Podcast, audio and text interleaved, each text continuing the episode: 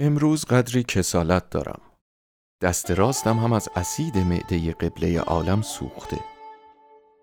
دربخانه می رفتم که ببری خان را دیدم. معیت دو سه فراش تفرج می فرمودند. عرض سلام کردم. ابدا به روی مبارک نیاوردند. این گربه از وقتی سوگلی شاه شده خیلی خودش را می گیرد. البته قبله عالم هم زیاد او را میدان می دهند. اگر من هم بودم شاید بدتر می شدم. فراش ها هم دل خونی دارند. خوف دارم عاقبت موش مسموم در قهوهش بیاندازند و مادر مرده را ضایع کنند. دربخانه که رسیدم گفتند قبله عالم سواری خبر کردند. گویا شکار هم تشریف می‌برند. فرمودند فلانی در رکاب باش. اطاعت کردم. نیم فرسخ که از سلطنت آباد دور شدیم شاه تفنگ انداختند اولاغ شاگرد آبدارخانه را حرام فرمودند.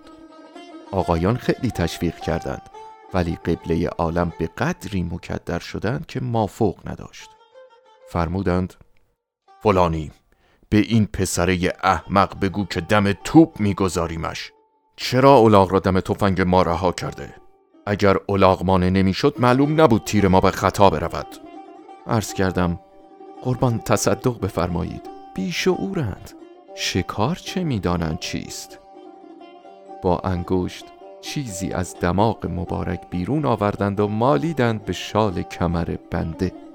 خیلی وقت بود که به بنده اینطور التفات نفرموده بودند. لذت داد. تا فردا چه پیش آید؟